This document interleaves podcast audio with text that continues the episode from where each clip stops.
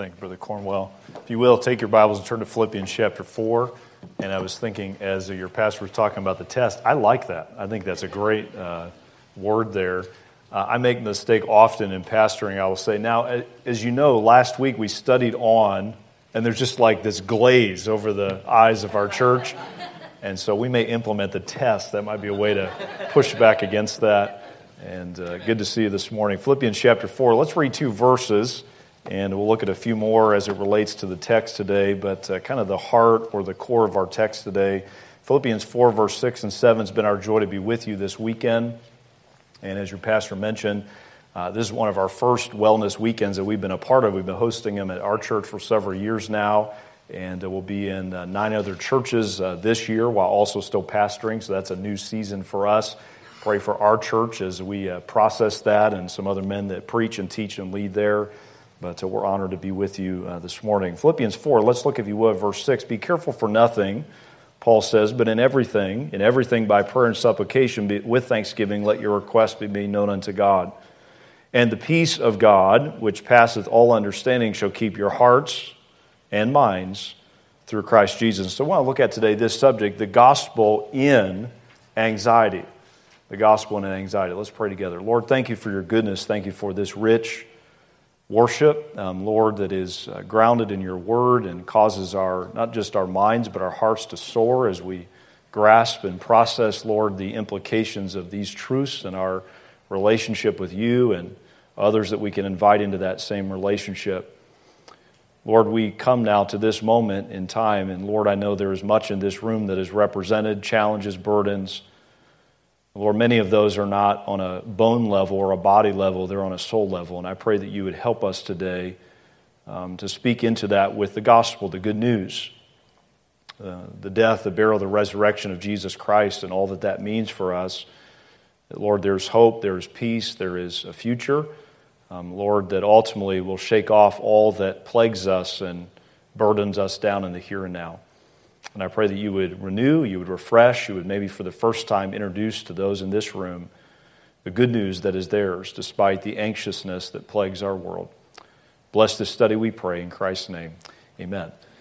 Um, this morning, as I came in, some of your greeters were giving me options. We came in not necessarily planning to be a part of your life groups, but they were giving us the option. They said, if you, if you want to feel younger, go this direction. If you want to feel older. And I said, well, I know I don't want to feel the older, so that's out. You know, whatever group maybe you were in that was described as that. But the other day, I, I heard this contrast between childhood injuries and adult injuries. And here was kind of the contrast. So, childhood injuries would include falling off our bikes, falling out of a tree, twisting our ankle, you know, those kind of things. And then here are a few adult injuries uh, as we age. Number one, I slept wrong. Maybe that's you this morning. Number two, I sat down for too long. Have you ever had that? And then my favorite is this. Number three, I sneezed too hard. That was, that was the one that took me out. Um, can I just say to you as we begin today, our injuries are much more than just on a body level. And I think as we consider anxiety today and its implications in our lives, the impact it has, it's, it's much more to do with our soul, um, that which is the interior recesses of our being and so I want to look at today this idea of dealing with anxiety through the gospel of Jesus Christ. Now, may I say as we begin today, we're not minimizing outside help or support or encouragement that you may require, but what does the Word of God have to say as it relates to anxiety? If you go back to verse 6, the second word of verse 6 is a key word where it says, Be careful for nothing. And the word there uh, could also be translated anxious, being careful or anxious for nothing. And the word has this idea in the original. It has the idea of being anxious, to be troubled with cares, or number two, interestingly, to seek to promote one's self interest. So being anxious has both the idea of I'm over caring on things, or I'm too self absorbed on things that need to be surrendered to uh, the provision and oversight of the Lord. So, the good news of Jesus is the only truly enduring antidote for the cares that often are selfish the cares that are troubled, God thankfully gives us a gospel that can clean up and can address every anxious corner of our hearts, our lives, our homes. The list goes on and on. The gospel has the antidotes. So let's talk about today two hope filled antidotes, and you should have. I think we gave you, did we give you a handout today? Did we get those out? I don't know if we did. That's all right. We don't have to do that. That's fine. You can get them when you leave today. And uh, Phil, if you want to take notes today, that's great. Let's talk about, first of all, the anatomy of human anxiety. The anatomy of human anxiety. I want to talk for a few minutes before we look at the text of some of the profile of anxiety for you and I to consider where maybe it's manifesting itself uh, in our lives. May I say this, first of all, as uh, we consider anxiety, why does the church need to speak to this? I don't know, and I just want to commend your pastor for allowing us to come in and speak to this and others that did so yesterday. Why does the church need to speak to this idea of uh, anxiety? Can I give you a few things just to consider today in general? Number one, anxiety is having a serious effect, it, it's having a toll on our homes, our hearts, our minds, and our society. Of all the things that our world is navigating, it's not the physical threats, it's not the physical maladies that ultimately are our greatest threat. It's all that's going on inside the hearts and minds and souls of human beings.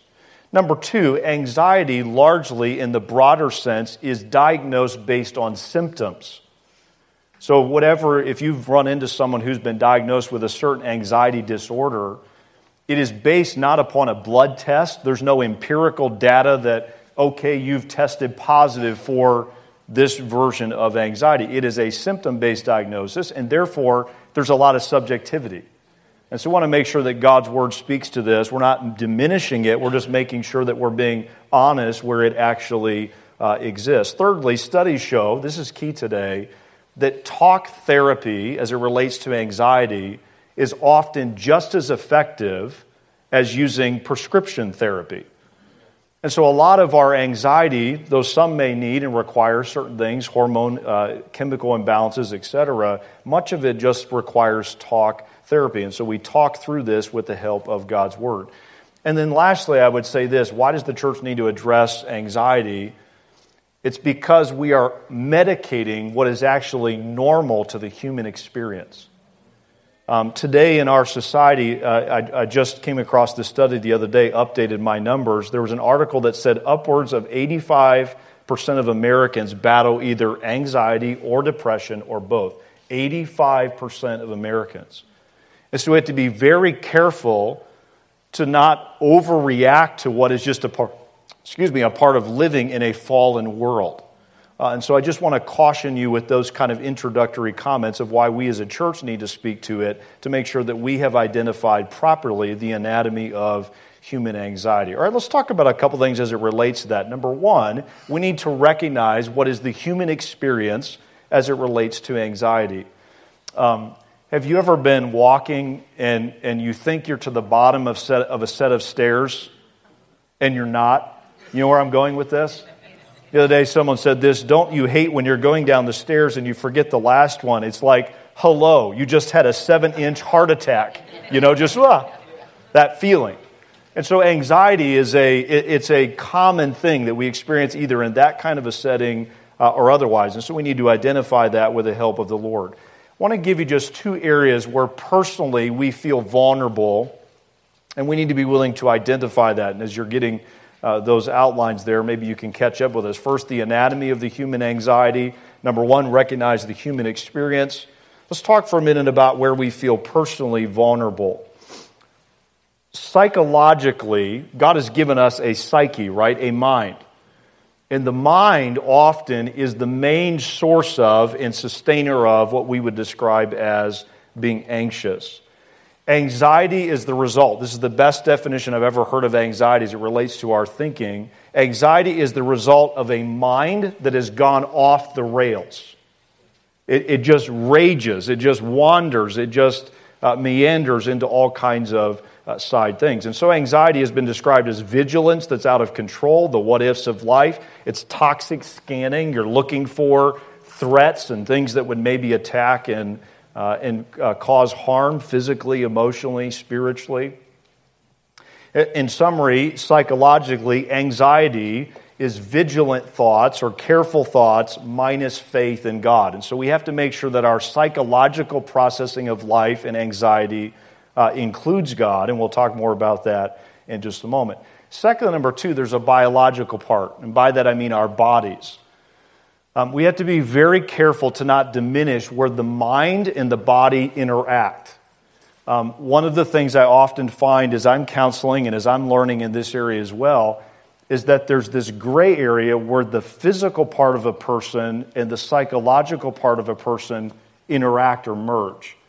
And it's hard to distinguish is it a physical source or is it a psychological source? Or even maybe is it a spiritual source? And so we have to own, or maybe there are biological contributing factors that have led to anxiety. And one of the things we tend to do is we spiritualize, if we're not careful, things that are physical. Uh, and so I want to encourage you, if that's you, if, if you have not seen your doctor lately, if you're not sleeping at night, I, I, my first question when I counsel is this How much sleep have you been getting? If they say I haven't slept in a week, I, we're wasting our time. Let, us get some rest before we address some of these other things uh, that may still be present. So we have to be careful to understand where we are vulnerable as it relates uh, to this physical challenge. This last comment, we'll move to our second point this morning. Um, I hear often anxiety, depression, stress, burnout described as sin, where it's a direct equal sign. Anxiety equals sin, depression equals sin. Um, I was just there, and I'll show you a picture in a minute if we have time. I was just in the Garden of Gethsemane. I was where they, which is one possible site of Jesus uh, praying, and then we went to the garden tomb, the, the hill of Golgotha. But Jesus suffered depression, did he not? The, the, the, the garden, as he was pressed out, as he uh, as literally there was so much stress that the blood capillaries burst in his forehead and he sweated great drops of blood. He was depressed. My God, my God, why hast thou forsaken me? On the cross, I believe he suffered great anxiety. Can I remind you of something? Jesus didn't sin. And so there's at least one exception to the narrative maybe you have heard or you've caught yourself maybe even promoting in well meaning, sincere approach to these things. There's at least one being who was depressed and anxious and never sinned. And so I think we have to be very careful not again to dismiss these psychological or these biological sources of anxiety as we seek to minister out God's gospel, first to our own hearts and souls as well as to those around us. Now, may I say this conversely just for a moment? So I gave you first personal vulnerability. Number two, there is personal responsibility. One of the symptoms of anxiety is what is called panic attacks. Have you heard of this? Uh, and there's a litany of descriptions that, that would uh, sum up that term. Um, this could involve heart palpitations, sweating, trembling, shaking, shortness of breath, feeling smothered or feeling choked, uh, derealization or depersonalization, fear of losing control or going crazy, fear of, of dying, hot flashes, paralysis. There's all kinds of things, all generated by just the mind uh, wandering in this uh, direction. And so we have to be careful with that. Though panic attack, that's how it feels, we still have a responsibility to respond to that in a way that's shaped by the gospel of Jesus Christ. Uh, and so we're going to talk about that more in just a moment. I just wanted to stress today that we're identifying maybe sources biologically or psychologically. There is still personal responsibility because we have the hope of Jesus Christ. All right, number two. And then we'll get to our text today in specific ways that it speaks to this challenge. Number two, remember the heavenly perspective. So, number one, recognize the human experience. Number two, remember the heavenly perspective. Um, we were joking with the Cornwells. We were talking about our kids and what they like to eat. We have teenage boys. Literally, they never stop eating. Do you, do you sense that? We're like cl- cleaning up, you know, from the meal, and they'll say to Heidi, my wife, you know, what, what, what can we have now? And she's like, let me at least finish up this, you know, back off, you know. And they're just always eating, always consuming. Um, someone was talking about the idea of how a kid is trying to finagle toward a certain priority with food, and a parent uh, many times going the opposite direction. And here was the, the contrast. Every time you have McDonald's as a kid, it's a victory. Every time uh, you have it as an adult, it's a defeat. You, you, you feel like a failure, right? Isn't that funny how that works? Can I just, can I just for a moment, in all seriousness, tell you that God often has a different perspective on anxiety than we do? Like God is working all things together for good. The things by themselves aren't so great and glorious, especially these kind of things, the, the wounds of the soul. But, but God's perspective on anxiety needs to be a part of our broader perspective as we look at it. So I want to give you just a couple things, again, bringing us up to speed with how God has brought us to this moment through the gospel. Can we talk about first the first garden? So in your notes, they're in the garden. So we're talking about the Garden of Eden here. Can we go back to the genesis of the human experience pre fall and, and what that was like, and then how is God trying to restore and reconcile that to himself? So let's talk for a moment about in the garden. We don't have time to go to Genesis and talk in detail, but here's the theory Here's the premise of our point this morning. Everything that we experience and that we are today in our fallenness is an inverted or an opposite of how God initially intended it. Have you noticed we talked about, we joked about food? The things we love to eat are the worst things for us. The thing that I naturally want to do that I feel like will help me is usually the most harmful thing to me. In our fallenness, we are prone to go the opposite of where God originally intended us and where He's trying to redeem us uh, toward it. So we have to understand that everything is inverted, and the gospel alone can recalibrate that. And here would be the thought as it relates to anxiety. Remember in Genesis chapter 2 and verse 15 where it tells Adam that he is to tend the garden. He is to tend. The word there has the idea of careful oversight or vigilance would be the word. That he was to watch carefully, he was to oversee and tend and take care of and keep, guard, protect uh, what God had assigned to him. In one sense, he was the sentry. He was the one guarding the garden, he was the one overseeing what God had entrusted to his care. And what has happened is, through the fall, we've lost that ability. It now has become the opposite of vigilance, which is anxiety. So, vigilance motivates us to be a warrior for God, anxiety produces in us a worrier. So, so, if we can view this properly, actually, your tendency to be anxious with God's help can actually be redeemed into something beneficial and a blessing and, and an ally in what God is trying to do uh, in our world. The other day, I heard this uh, from a counselor, a friend of mine. He was sharing about a counselee that he was stressing to them that anxiety can be redeemed. It can be used in a way that pleases and honors the Lord. And he responded with this think of this, and maybe this is you today as you process this.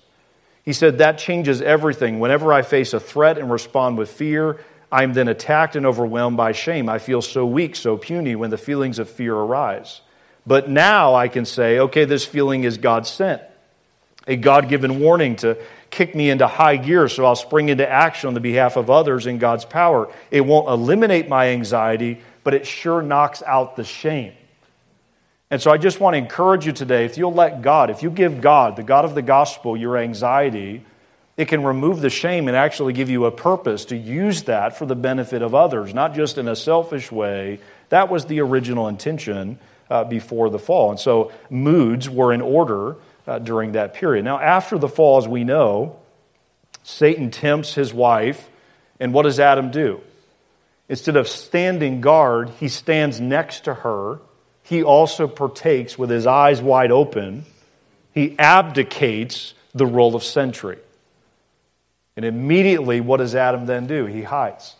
And we have anxiety, anxiety, anxiety. And so that is the origin of both the positive as well as the negative. Now, can we talk for a minute about a second garden? I was just there um, a week ago, which is crazy uh, just to think where I was a week ago. The second garden, that would be the Garden of Gethsemane, and what God did for us in that second garden. First, at the cross, we see God reordering our moods. Um, think of Jesus in the garden. So you have two contrasting views of this crisis moment. Jesus is about to be betrayed and crucified and buried and resurrected. That's the gospel. And you have the disciples who are panicky and even just checking out, sleepy, dozing off. And yet you have Jesus who goes a little further and he's praying and he's vigilant and he's focused on what God has called him to do. And this contrast in the garden of the feeble disciples and the faithful Savior the one willing to drink of the cup with all that was before him.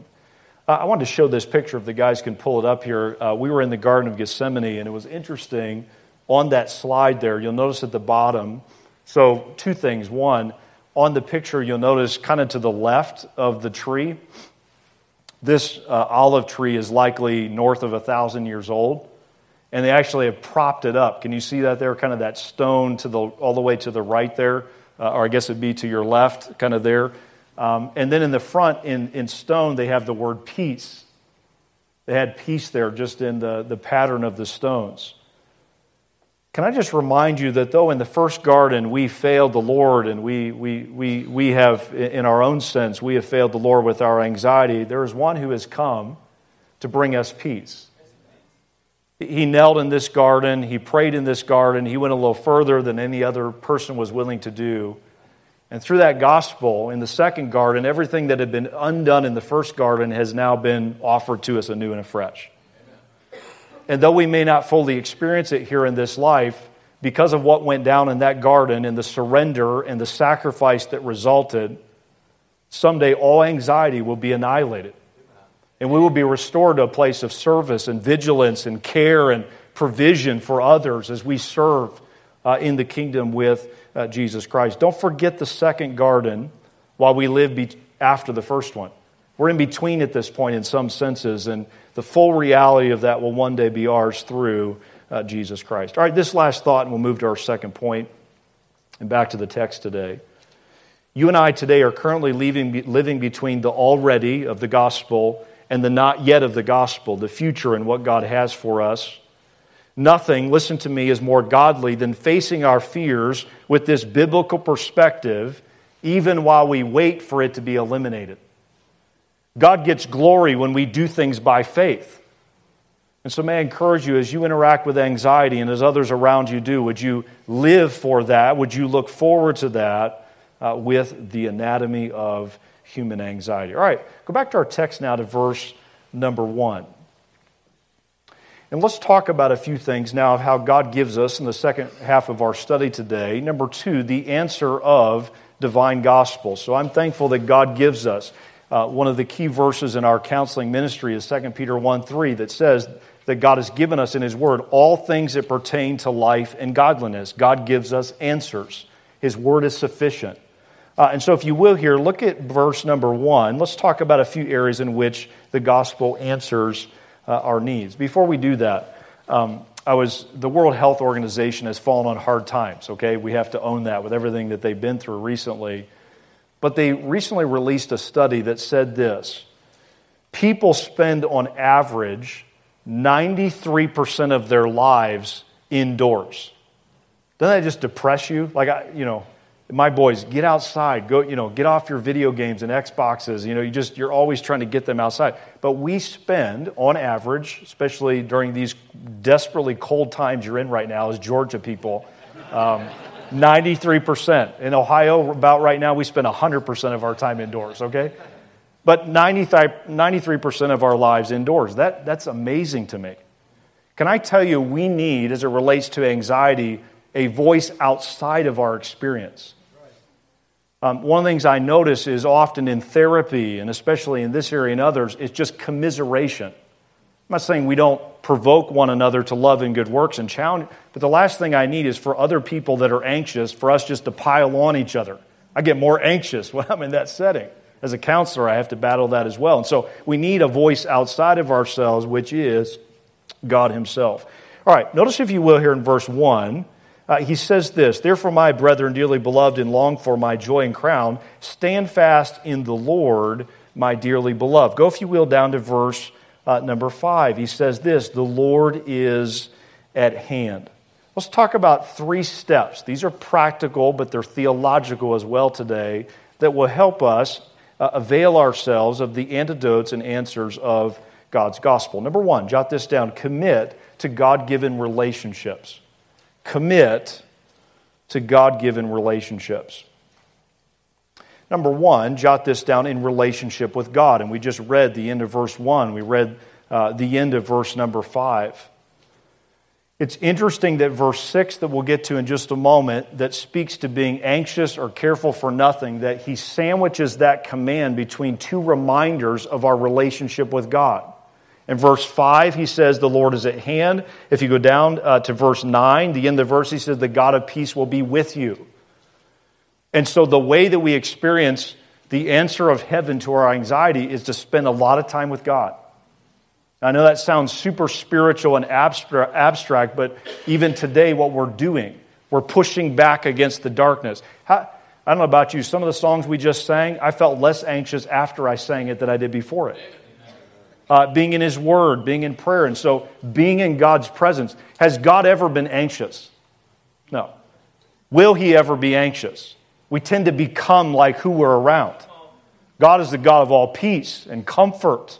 And so we need to lean into that relationship. And, and may I say today, not over spiritualizing it at the expense of what we just said, could your anxiety, in one sense, be a symptom, a, a warning that God wants to be closer to you and you need to be closer uh, to Him. And so be very careful to own where that relationship uh, needs to go. When anxiety strikes, we tend to focus on the situation and our feelings, and that produces a skewed view, a distant relationship with God. Instead, may we lean into uh, that very relationship. All right, go back to verse 2.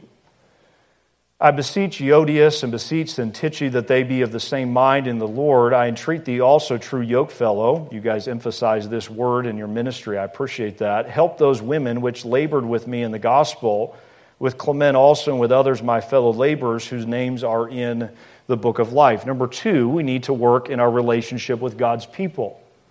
Relationship with God's people. You ever notice that anxiety doesn't help your relationship with others.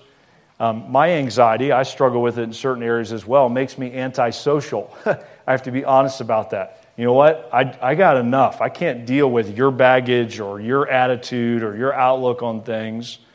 And often it's counterintuitive, but we must uh, lean into those relationships to address our anxiety. The word moderation to all men that's used, that phrase there, um, in verse 5, let your moderation be known unto all men, has the idea of sweet reasonableness and willingness to give up one's own way, giving room for the other. Um, selflessness, we'll talk about that more if we have time in just a moment, but selflessness is one of the greatest uh, doors we can open to let in this peace that will flood our soul. To address anxiety, we must relate face to face to Christ. We must also relate face to face with the body of Christ. We're open with one another. We're transparent. We're authentic with one another. Um, we could look at it, we don't have time, but Philippians is replete with one another's. Uh, in chapter 1, in verse 4 and 5, verse 7 and 8, verse 27 and 28, chapter 2, 1 to 5, 19 to 24, chapter 3, verse 17, and then these first three verses of chapter 4, one another, one another, one another. And then he reaches this climax and be, don't be anxious. And so it's our relationship with one another that often is a part of this processing of anxiety. Since mature love casts out fear, we need mature relationships with the body of Christ.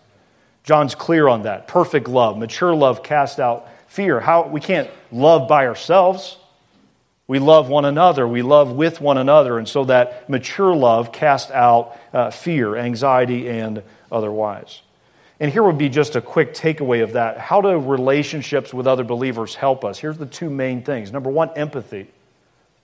Um, the vibe that we give one another that anxiety is not easy to deal with. And I hope you sense that from this church today. If you're visiting or a regular here, that we're not diminishing anxiety. It's something that we offer an empathetic shoulder and, and sharing in that experience. It's often terrifying. I have counseled folks that can't drive they hear their heart beating in their chest. They're worried they're going to pass out every time they're in public, and it, it paralyzes them. That's terrifying.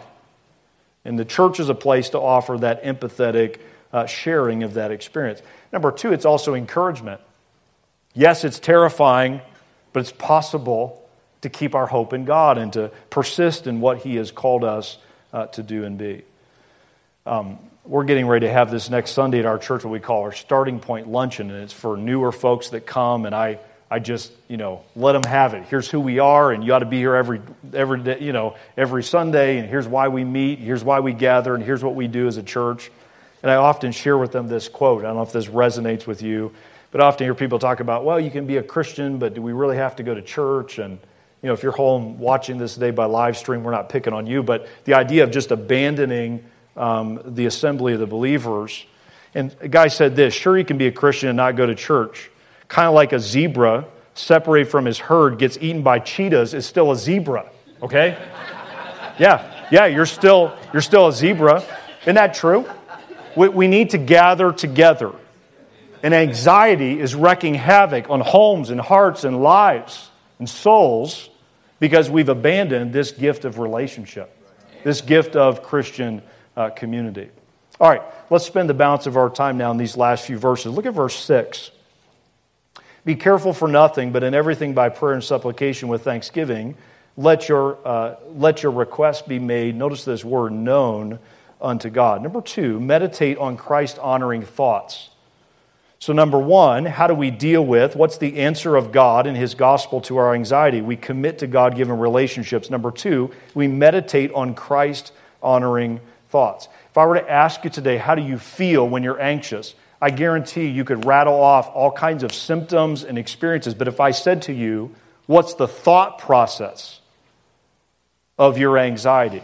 Often our thoughts are not as easily um, articulated. We, we haven't processed that. We know how we feel, but there's also a thought side of our anxiety. And so, victory and, and dealing with anxiety is largely putting off the lies and putting on the truth that we see referenced here in the text. All right, let me give you two things under that. Number one, thoughts as it relates to our identity. Thoughts as it relates to our identity.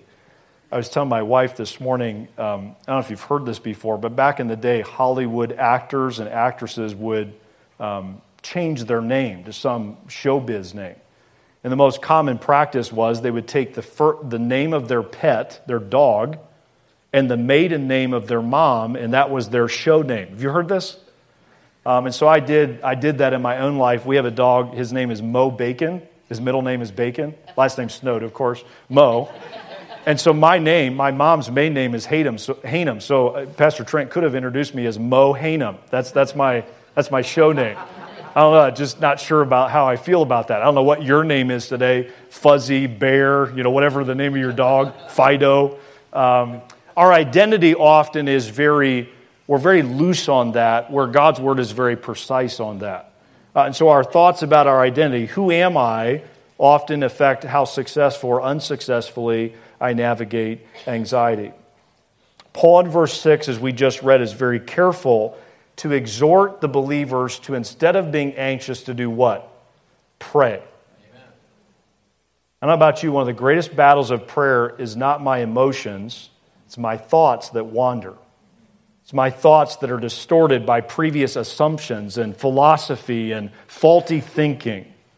And so the answer to much of our anxiety is to pray where we are tempted to be anxious. We don't have time to break down verse 6, but he gives four forms of this prayer prayer, the approach to God, supplication, uh, requesting specific needs be answered, thanksgiving, the attitude of the heart that accompanies the prayer, request, specific, definitive things that we ask God for.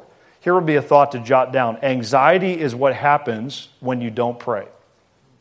Not saying all anxiety is the result of prayerlessness. I know some great prayer warriors in the faith that still battle this demon, this burden of anxiety, but much of anxiety is what happens when we pray to ourselves or when we do not pray. I love this idea, if you will, there at the end of verse 6 be made known unto God. Here's what we need we need some way to offload to give to another whose mind and heart and power can handle things that overwhelm us, we need to give it to them. And who is that person? It's our God. If a, someone who is anxious just knows that someone knows, that helps. And nothing helps more than knowing that God knows. Prayer about the same anxious thought and direction of thought and feeling that we all deal with, just knowing that God knows and by praying, I remind myself God knows, gives to us often what we need uh, in that moment. All right, verse 7. So as we do that, the peace of God, which passes all understanding, that's interesting, shall keep your hearts, notice, and minds through Christ Jesus. Number two, in thoughts of identity. Number two, in thoughts of worthiness. Thoughts of worthiness. And so, as we allow God's peace to come, it produces in us these thoughts of worthiness. And notice how he describes them now in verse number eight. Finally, brethren, whatsoever things are true, whatsoever things are honest, whatsoever things are just, whatsoever things are pure, whatsoever things are lovely, whatsoever things are of good report, if there be any virtue, if there be any praise, think on these things. And so the peace of God keeps out that which is impure and allows us to retain what is the right kind of thoughts. We talked about anxiety looks like toxic scanning, just scanning the horizon. The Word of God gives us something to focus on that is worthy and pleasing uh, to the Lord. I would encourage you on your own time in verse 8, that list of things really is a description of what book? The Bible, isn't it? Uh, what can you think of in the Bible that is not true? What, what can you think of in the Bible that's not honest or just or pure or lovely or of good report? That's interesting. You almost see the profile of Scripture being unpacked there in verse 8. And so our thoughts uh, must be worthy thoughts, and the only thoughts that are worthy thoughts are the thoughts found in the Word of God, aligned with God's Word. Will you allow this morning the sufficient Word of God to give you peace in the midst of anxiety with a fresh sense of identity and worthy thoughts found in His Word alone. All right, lastly, number three, go if you will down to verse number nine. And the third thing we must do as believers is engage in spirit applied actions. This, this would be now the handlebars, if you will. This is the practical takeaways of our study this morning. Engage in spirit applied actions. Um, the picture I put up on the slide um, this morning is of a guy. He had this caption. The doctor, do we have it there, guys? I'm keeping them hopping back there. Here's the picture. The doctor asked me to spend at least one hour per day on the treadmill. he, he did, right? He did what the doctor prescribed. Can I tell you often that's how we're interacting with this malady of anxiety as well as others? We're just putting in our time. Well, I read the Bible today. I'm in church today. Where's the action? Where's the action that the Spirit has led us to take as it relates to anxiety? Nothing frees us from it more than acting courageously based upon the Word of God. And we don't have time to break down these at length, but in verse 9, look at it. Those things which you've both learned, received, and heard and seen in me, what's the word? Do and the God of peace shall be with you. We just we buzz over that word. And so number 1, we need to be we need to be involved in action that is selfless. But we're doing that which is selfless. We're serving others. We're focused on others, not just ourselves in the midst of that anxiety. On your own time, go back to Philippians chapter 2, where it says, Let this mind be in you, which was also in Christ Jesus, right? He gave up everything. And he gave up everything through the gospel to give to us this peace that is now ours. When are we healed from anxiety? When we are tending and protecting others, even when we still feel anxious. Um, that's key. All right, lastly, verse 13.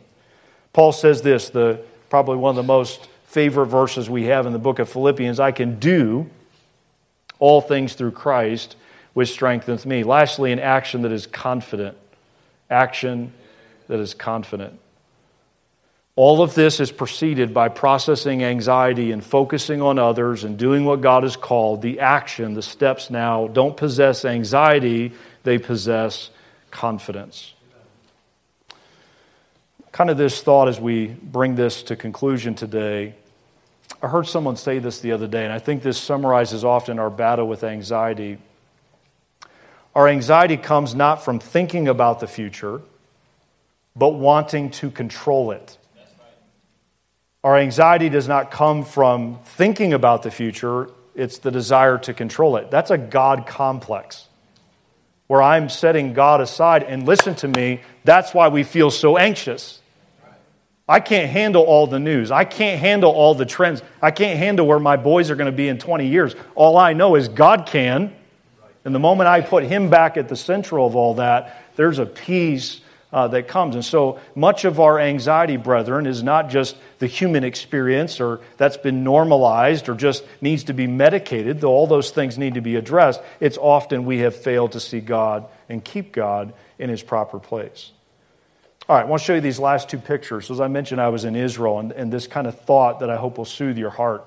The first picture you see there is of the outside. I would have been, this was taken from the Mount of Olives, looking toward the old city, Jerusalem. And so this is the outside looking in. Uh, the man who built the walls that currently uh, surround the old city had heard of the prophecy that the Messiah would come through the eastern gate, uh, the also known as the Golden Gate. And, and so he blocked it off just to make a statement hey, blow through this, see if you can get through this. The second picture um, is from the inside, and this would be coming down off the Temple Mount. You have the Dome of the Rock, the shrine that's there. Um, and then as we were walking down off of that, this, the eastern gate was there before us. So that is from the inside. As we were processing that and thinking on that, one of the men who was leading the group made this statement to us.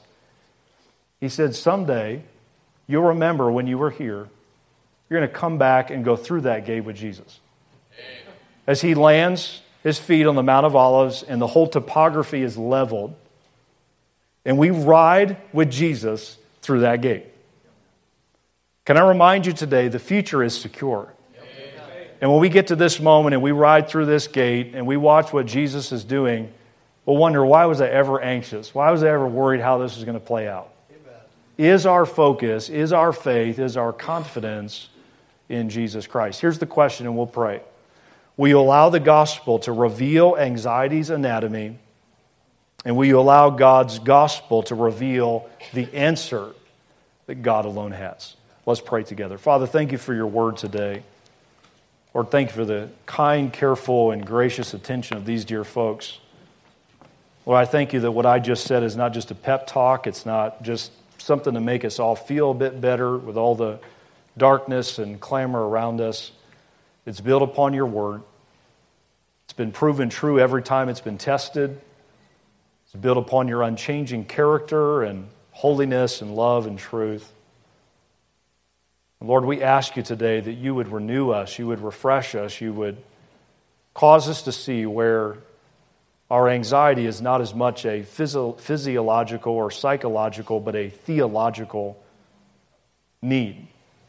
And Lord, may that not discourage us, may that give us hope today to then turn to a world that is flooded and overwhelmed with anxiety from every angle, and to offer up the same glorious story, the story that we serve and believe in a Jesus who died, was buried, and as we just sang, came out of that tomb.